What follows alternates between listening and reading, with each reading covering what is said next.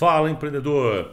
Eu quero conversar hoje com você sobre as dificuldades e os desafios que um empreendedor tem aqui no Brasil. É fácil montar um consultório? É fácil ter uma empresa? É fácil ter uma clínica? Você sabe que não, existem várias barreiras e vários desafios. É sobre isso que nós vamos falar hoje no podcast Consultório Empresa. Espera aí que eu já venho conversar com você sobre isso.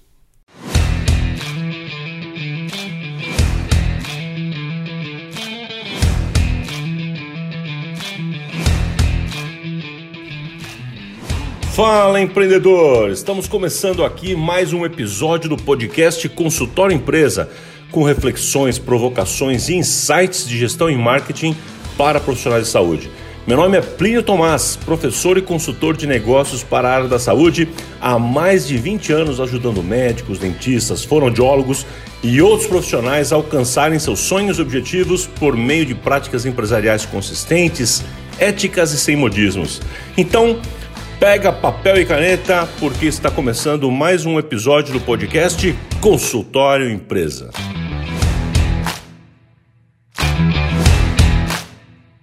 É isso aí, empreendedor. Que bom que a gente está de novo aqui em mais uma semana, começando bem com o podcast Consultório Empresa, trazendo conteúdo, trazendo provocações importantes para que a gente possa refletir melhor sobre o nosso negócio, sobre a condição de termos resultados melhores na, na nossa vida profissional. Tamo junto?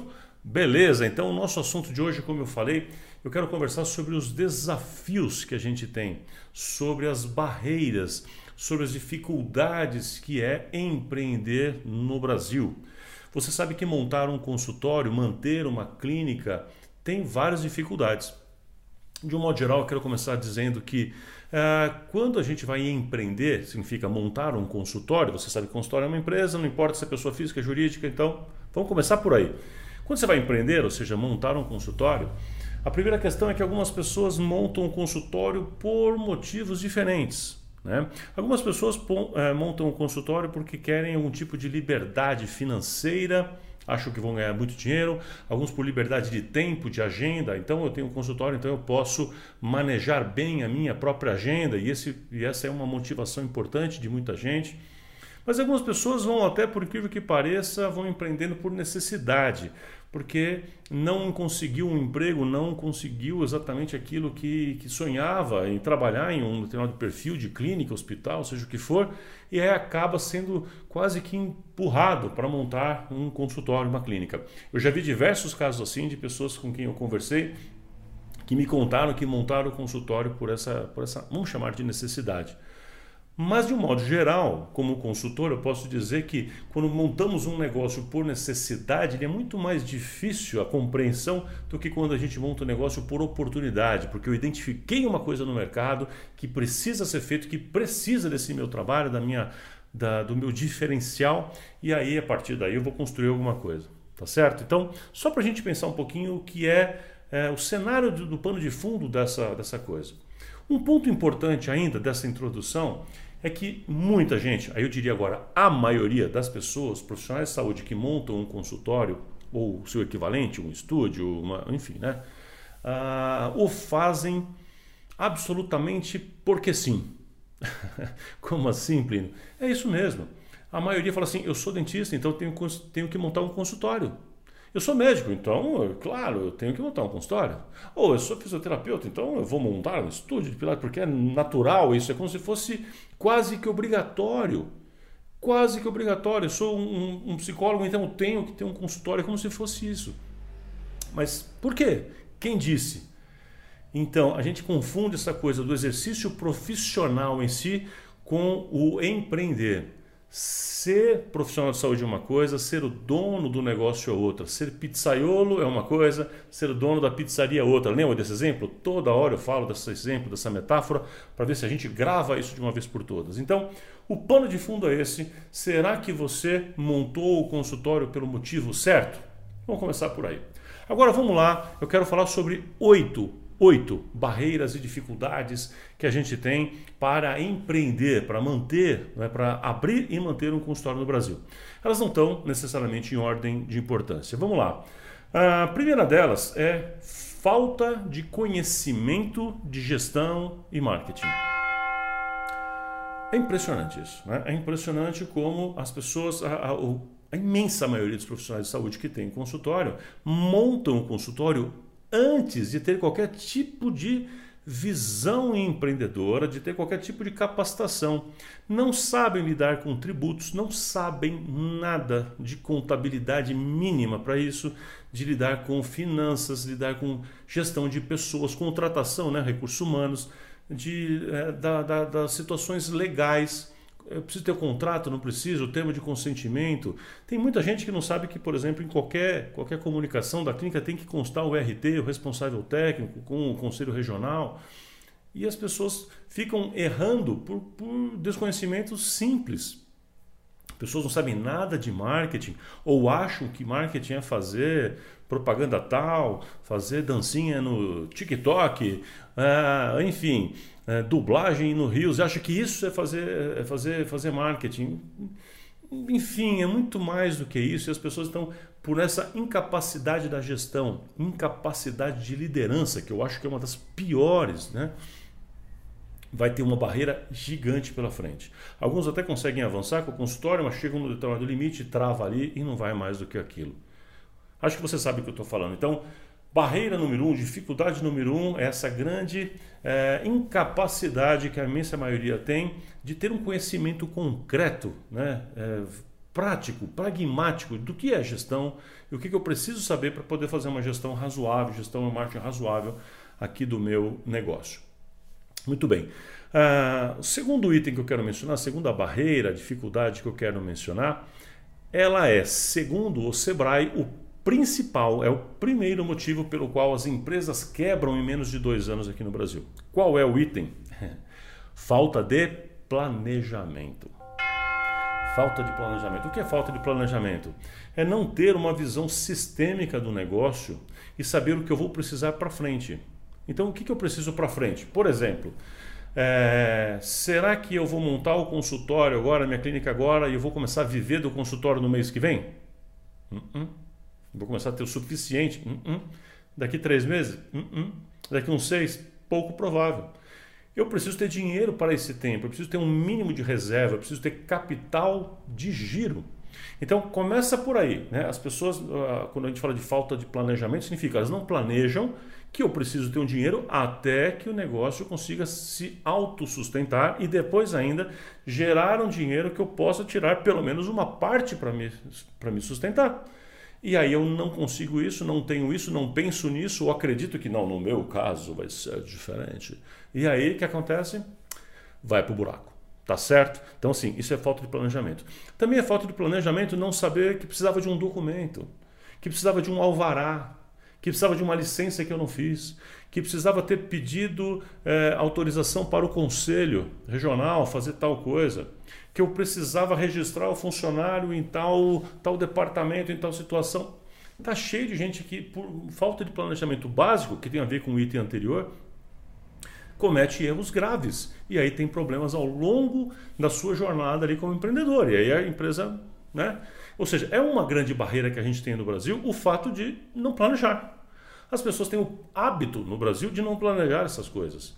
Né? Você vê alguns países, por exemplo, na Europa em geral, claro que sempre tem exceção, mas em geral, as pessoas quando vão montar um negócio qualquer, claro que na saúde é mais ou menos igual no mundo inteiro, mas as pessoas elas têm um pouco mais de, culturalmente falando, de uma tendência a se preparar antes, analisar possibilidades. A pessoa tem dó do dinheiro. Então, se eu vou investir em um negócio, vou montar um consultório, vou montar uma clínica, será que realmente tem probabilidade de dar certo? As pessoas têm dó do dinheiro. Então, assim, eu não vou sair gastando à toa, como a gente faz no Brasil. Profissionais de saúde no Brasil fazem muito isso. Montam porque eu acredito que, no meu caso, vai ser. Cara, não. Não é assim que brinca. Entende? Então, é, esse é um ponto que eu quero chamar a atenção aqui. A gente não tem essa visão sistêmica, a gente não consegue entender, por exemplo, no meu mercado, como é que está concorrência, grau de agressividade, essas pessoas estão envelhecendo, estão empobrecendo, como é que está o meu mercado? Né? Eu, a gente não, não, não tendo essa visão do todo, acaba sendo um problema. Tá certo? Muito bem. Vamos lá então ao terceiro problema, a terceira barreira que a gente tem aqui no Brasil né, para dificultar nossos trabalhos. A alta carga tributária. Ah, impostos no Brasil são altíssimos. Tá bom, não é só no Brasil, tem outros países. Então, muitas vezes, quando a gente quer falar da altíssima carga tributária que temos no país, sempre alguém menciona assim: ah, mas olha, eu ouvi falar que tal país tem uma carga igual, até maior que a nossa. Tá, mas vai lá ver o que, que eles têm de contrapartida. Então, aqui, você sabe que nossa carga tributária é altíssima e nossa contrapartida baixíssima. E aí temos um problema. E aí temos um problema, tá certo? Enfim, então a alta carga tributária é uma barreira? É claro que é. É uma grande barreira. E aqui, na carga tributária, eu quero incluir também a questão do, dos altos encargos trabalhistas que a gente tem no Brasil. A gente tem diversos. Assim, quanto custa um funcionário do Brasil? Dependendo da, da, da da, da, do regime que você tem ali tributário, de uma série de coisas, ele pode chegar ao dobro.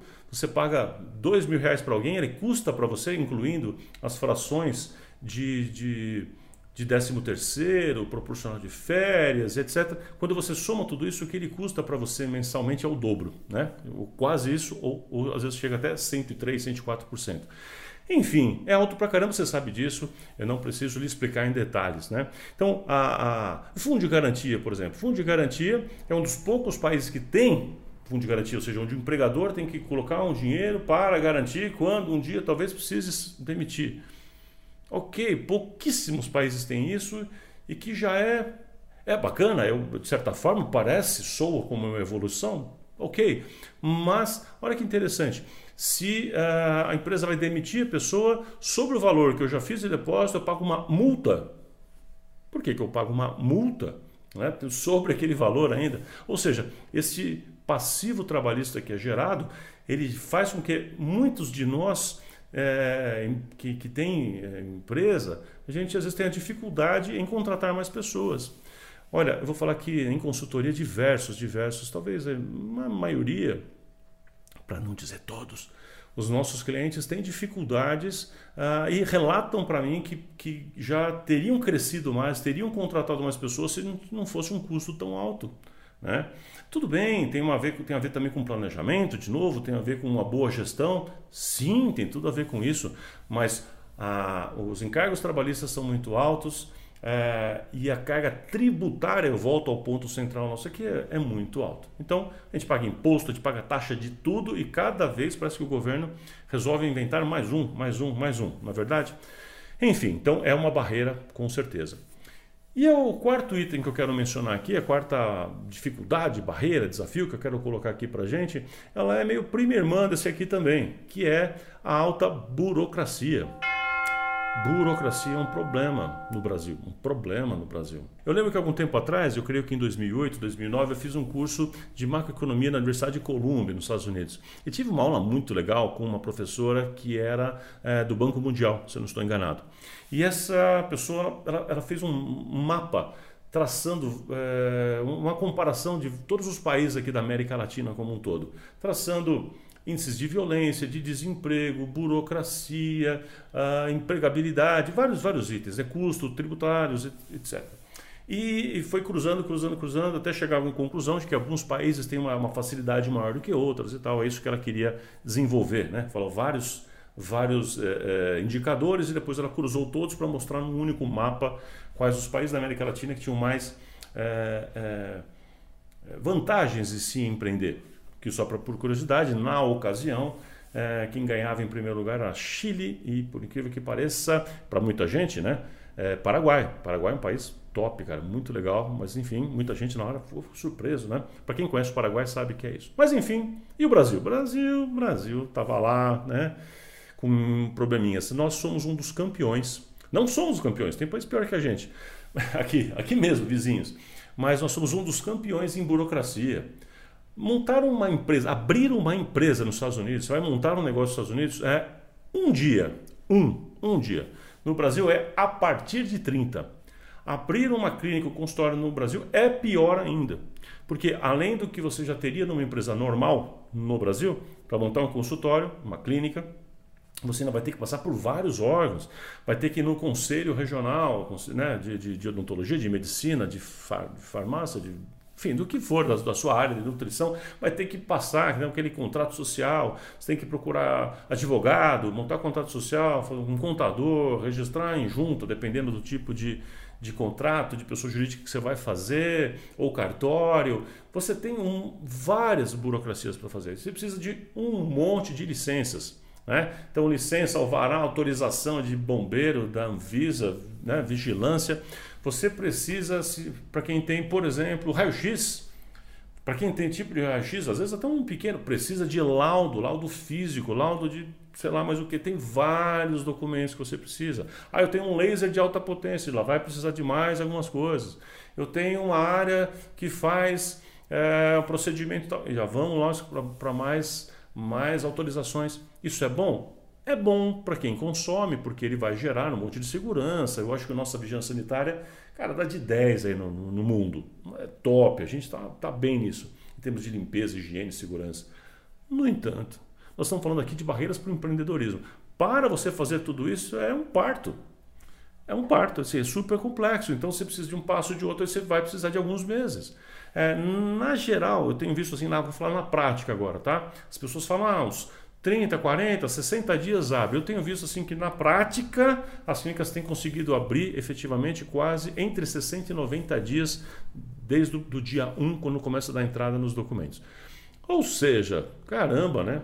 é bastante tempo aqui se a gente comparar com o que é em outros países. Os outros países você tem a autorização, alguns países, claro que não é todos, e você começa a trabalhar e você tem um período já trabalhando para ir pegando os outros documentos. Então muitas vezes é assim, e aqui você faz tudo antes, senão ah, você vai multar, se bobear, você vai ser escrachado aí por todo mundo aí. Tá certo? Então tem mais este essa barreira. Outra que eu quero mencionar também aqui é pouquíssimas linhas de crédito. Então essa é uma outra barreira importante. É, a gente não tem muita linha de crédito, né? Você consegue assim, vou empreender. Então quero montar num consultório, vou montar numa clínica assim. Então você vai lá no banco e olha que fácil, você consegue uma linha de crédito para você comprar todos os equipamentos. É assim? É assim? Não, não é. Não tem. Não tem. Ou tem, mas não está disponível. Tem, mas você não consegue. Não tem. Aí tem para pessoa física que custa caro pra caramba. E quando tem para jurídica, quando tem para você empreender também, que, repito, não tem, mas quando tem, é juros alto pra caramba. E quando tem, e os juros é razoável, ou mesmo que seja alto, tem outro problema ainda. As exigências são absurdas. São exigências, assim, você precisa ter oito vias de sei lá o que, carimbado em Marte. É, você precisa pegar a bênção do embaixador da Lua. Você precisa ter, comprovar que você tem oito imóveis que pagam. Cara, parou, parou, sabe assim? É claro que eu estou aqui brincando, exagerando com isso, mas você sabe o que eu estou falando. Então, assim, o, o, nível de exigência, você precisa de fiador para tudo. Cara, você já tentou arrumar fiador? Você já tentou arrumar fiador? Não é um saco? Não é desagradável? E, cara, para quê? Será que a gente não consegue ter a capacidade de criar outros mecanismos? De cobrar a pessoa sem precisar de um fiador? E se você não tem um fiador, nada acontece. Então, assim, você está com tudo certinho, aí tem um documento que faltou do fiador, barra tudo e volta. Aí, quando você consegue aquele documento, expirou primeiro, porque tinha validade de 30 dias. Ah, faça-me o favor. Ou seja, é uma barreira péssima também. A gente não tem linha de crédito, juntando isso com a burocracia, com os outros, vai virando um monstrengo. Né? Vamos falar de uma outra barreira aqui também que eu quero mencionar, que é a falta de mão de obra especializada. Esse outro desafio. Quando eu falo mão de obra especializada, eu estou falando não só da especializa especialização no sentido literal, clínico aqui, mas eu estou falando de capacitada. E aí eu estou falando principalmente de nível médio e nível e nível operacional mesmo, nível mais, mais baixo. Então, por exemplo, é, eu já tive clínicas odontológicas, por exemplo, que a gente estava assessorando, e essa clínica precisava contratar uma TSB, técnica de saúde bucal, antiga THD. Precisava contratar, só que não tem. Não tem? Não tem. Não tem na cidade. Não tem na cidade. Não existe. Ah, então vamos pegar nas cidades vizinhas, sei lá, oferece um salário maior. Não tem. Aquela região não tinha. Porque em toda aquela macro região não tem um curso sobre isso. Não tem um único curso que forma TSB. Aí eu fui atrás dessa informação e vi, não, que formar TSB é muito caro. E aí ninguém quer pagar pelo curso. Então, é, a, a, própria, a própria profissional, que às vezes é auxiliar, não quer investir em si mesma, porque ela não vê perspectiva disso, de eh, virar eh, técnica, ou seja, de ter um nível técnico disso. E os profissionais também às vezes também não veem, não enxergam o benefício da profissão maravilhosa que é TSB, e aí, enfim, acaba tendo, não tendo gente querendo oferecer o curso, não tem quem oferece o curso, não tem gente formada, gente formada não tem mão de obra. Fala, mas que raio? Aí você vai em outro lugar onde tem a formação, às vezes tem gente sobrando, então tem uma má distribuição péssima com relação a esse assunto aí. Então, e aí vem um outro lado que é a capacitação, porque tem lugar que você até tem a mão de obra ali, ela, a pessoa existe, nesse exemplo que eu estava dando, ela não existe, aqui ela existe. Só que a formação é de doer. A pessoa não consegue fazer a coisa. Hoje em dia está cheio de profissionais que não conseguem exercer, recém-formados, que não têm uma capacitação de fazer coisas básicas. É, eu tenho clientes de clínicas de tudo quanto é área da saúde que dizem que estão com dificuldade terrível de contratar pessoas, porque as pessoas não têm capacidade. Às vezes, eu até fazer um parênteses aqui, às vezes é uma capacidade até emocional. A pessoa é totalmente assim frágil, desequilibrada. Né? Então, assim, falta um pouco de segurança ali para a pessoa, saber o que ela está fazendo é, e se dedicar àquilo. Né? Então, tem gente que, não, que tem hoje em dia uh, clínicas que têm hoje em dia uma dificuldade muito grande na contratação. E aí, como que eu desenvolvo um negócio? Então, é uma barreira, é uma dificuldade, é um desafio conseguir mão de obra qualificada de alto nível para poder crescer. Claro que tem outra contrapartida, que tem gente que às vezes encontra, acha que não tem a mão de obra porque está oferecendo um salário muito baixo porque esse salário não vem ninguém. Claro que a gente entende isso, mas aqui eu quero provocar o fato de que é verdade que às vezes tem lugar que não tem a mão de obra. Às vezes não tem uma recepcionista como eu quero. Eu já tive vários projetos também pelo Brasil que eu falei para a clínica, nós vamos contratar alguém que tenha um perfil, de preferência essa recepcionista para um nível de clínica A que o senhor, que a senhora tem aqui, que a doutora tem, nós vamos contratar aqui, vamos atrás de uma recepcionista que tenha formação, talvez formação em hotelaria ou, ou é, nessa capacidade, uma formação técnica, por exemplo, em secretariado, ou um nível, né, um nível muito alto ali de, de para recepção. E não tem, não encontrava as pessoas com aquele nível. Até encontramos formados, mas não, as pessoas não tinham nível. Não falavam português direito. Então, assim, difícil, difícil, tá? Então, é uma barreira também para o empreendedorismo, para a gente poder empreender aqui. Ah, para a gente ir encerrando aqui. Outro item importante, eu acho é, que é, que é uma barreira, é os altos custos dos insumos, os altos custos dos insumos. É, tem, o que, que eu estou falando de insumo? Estou falando de material. Então depende a área que você atua. Ah, você é um pediatra clínico, você não tem insumos para talvez para compreender com clareza o que eu estou falando. Mas se você é, às vezes, um, lá, um oftalmo, se você é um oncologista, se você é um dentista, se você, você sabe o que eu estou falando, porque tem materiais, dermato, você sabe que tem materiais, tem coisas que você vai comprar que são fica na mão de um ou dois fornecedores, tudo que fica na mão de um ou dois fornecedores, que tem um certo monopólio de venda, o preço vai lá para cima e aí você fica recém, o empresário ele fica ref, recém não, refém dessa situação mercadológica. Então, esse é um ponto. O outro ponto é que muitos desses insumos são importados são importados porque a gente não tem condição da indústria brasileira fazer aquele tipo de coisa, por uma série dessas, por essas barreiras que eu estou falando também e outras. E aí tem que importar. A hora que você importa, os impostos de importação são absurdos. Tem imposto de tributação que passam de 100%, de 200%. Fala, é sério? É, uhum. Tem coisa que podia custar, sei lá, 100, na verdade chega custando 400. Porque o custo e a burocracia também de quem vai trazer é outro problema. Fora os riscos, às vezes a coisa não chegar e por aí vai. Então, o que significa isso? Que uma barreira grande depende de qual área você vai atender, é, você tem esse problema. Tem gente que me fala assim, Plínio, eu queria atuar em tal área, fazer tal segmento, tal, tal serviço. E não faz por quê? Porque ele tem medo de ficar na mão, de ficar refém de poucos fornecedores ou de fechou a barreira agora de importação ou aumentou o negócio, eu vou ficar com um preço que é absurdo. O que acontece? Dispara o dólar, dispara o euro, ferrou. E a pessoa fica sem condições de dar continuidade num serviço que vinha prestando. Portanto, é uma barreira, sim, uma barreira concreta e complicada que o empreendedor brasileiro da área da saúde precisa se preocupar. E por fim, não menos importante, em oitavo lugar, vamos lá para a nossa oitava barreira, desafio, dificuldade, como você queira chamar, para empreender no Brasil na área da saúde, que é alta concorrência. E de verdade, se você me acompanha aqui, você sabe que isso não precisava acontecer.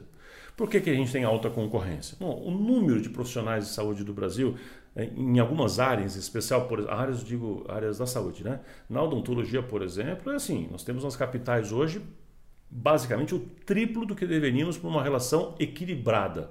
O triplo, o quádruplo, o quíntuplo em algumas regiões. Estou falando sério. Então, porque a gente mede isso. Na área médica depende da especialidade. Tem lugares que o que tem de pediatra está sobrando, ginecologista sobrando, cardiologista sobrando, mas às vezes não tem uma outra especialidade. Teve um tempo que uh, o CFM nos informa isso, que começou a não ter mais pediatra, começaram a desaparecer os pediatras. Há uns 10 anos atrás, sei lá, mais ou menos, 20 anos atrás, os pediatras começaram a não ter, não ter, não ter, e muitos pediatras, inclusive, deixaram a pediatria para fazer dermato. E aí a, a, a, dermato, a dermatologia foi lá para cima. Olha que interessante.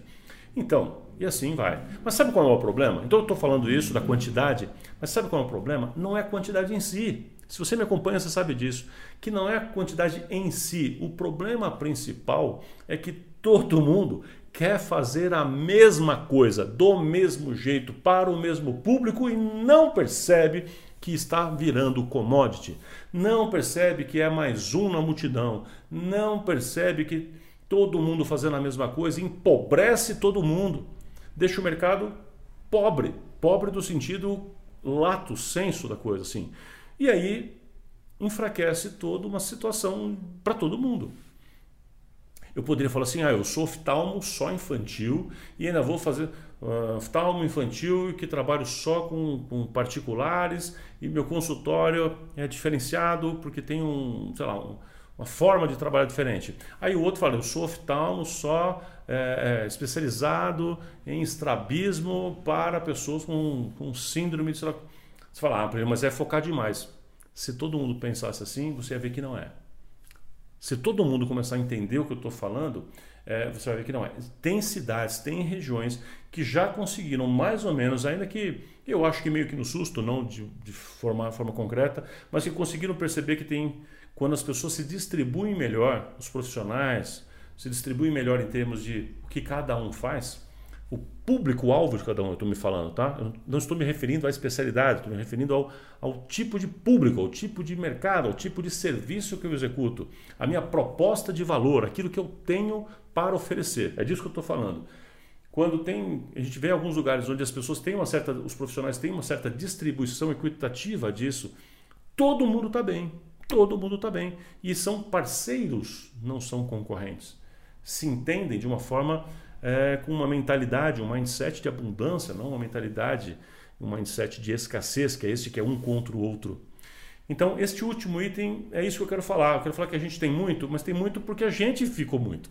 Não porque tem muito em número, embora isso também seja um problema, mas é porque a gente tem muito, porque a gente se faz muito igual. Todo mundo quer ser igual para fazer a mesma coisa. E pior, e aí só sabe competir por preço, só sabe um criticar o outro, e aí a gente vai tendo um problema muito sério. Que aí as classes não se unem, aí você já sabe, já sabe qual é o discurso aqui. Tá certo? Então, essas oito barreiras conjugadas geram para gente um cenário, um pano de fundo que, olha, não é para qualquer um, não. Empreender no Brasil não é para amador, não é para amador. Então a gente precisa ter uma outra forma, uma forma mais, mais concreta, mais serena de ver as coisas e pensar como é que eu vou vencer essas barreiras, o que, que eu preciso fazer, qual lição de casa eu preciso fazer. E assim a gente volta para os dois primeiros itens, que é aprender a ter um planejamento prévio de tudo e aprender gestão e marketing antes, de preferência de fazer tudo isso, antes, de preferência antes. Mas às vezes a pessoa já está fazendo. Né? E se ela já está fazendo, bom, aí tem que consertar o carro com ele em movimento, o que é bem mais difícil. E por falar nisso, então, eu finalizo esse nosso podcast de hoje te convidando para participar, particularmente agora, do nosso Desafio 5 por 6 Você já ouviu falar? Desafio 5 por 6 Segunda edição? É, o ano passado a gente já fez, não sei quando você vai ouvir esse podcast ou, ou, ou ver né, aqui no, no vídeo. Uh, espero que seja logo. Agora, dia 24 de maio deste ano, 2021, começa a segunda edição do Desafio 5x6. Por que tem esse nome? Porque durante cinco semanas, seis dias por semana, segunda a sábado, seis dias, durante cinco semanas assim, ah, todos os dias você vai entrar, entrar no grupo, quem participar, quem se inscrever, entra num grupo e naquele grupo ali do Telegram recebe uma orientação, um conteúdo que às vezes é vídeo, às vezes é, às vezes é um vídeo, às vezes um conteúdo aqui do podcast e outros. Você recebe aquele conteúdo e tem um desafio, uma tarefa para aquele dia. Por quê? Porque é um desafio. O desafio é fazer a tarefa e a tarefa por si só te leva ao desafio maior, que é você perceber. Eu estou te desafiando e você se desafia. Por isso tem esse nome. Eu te desafio e você se desafia a fazer as tarefas para que você, depois de, de, esses 30 dias fazendo isso, você vai perceber que você sim sabe fazer gestão, é capaz de fazer gestão. Então, de forma simples, eu vou te mostrando ação por ação, tarefa por tarefa, dia por dia, tem um passo a passo, tem uma sequência estudada ali, que se você fizer aquilo passo a passo, você, quando perceber, já está fazendo gestão de uma forma legal. Então é uma introdução. Você já fez algum curso de gestão e está com dificuldade de colocar em prática? Às vezes ouve alguns insights nossos aqui do podcast e às vezes não sabe colocar em prática. Você tem medo de fazer gestão, você não sabe por onde começar? Então, o desafio é para você. Algo simples, é, num preço extremamente acessível, porque é, é para ser realmente é uma, ele faz parte de um movimento, do movimento consultório empresa que você que acompanha aqui o nosso canal já sabe o podcast que é o que eu penso, né? a bandeira que a gente levanta é que o empreendedorismo liberta. Saber de gestão de negócios liberta a gente em amplo sentido. É isso que eu quero te convidar então a você participar com a gente do desafio 5 por 6.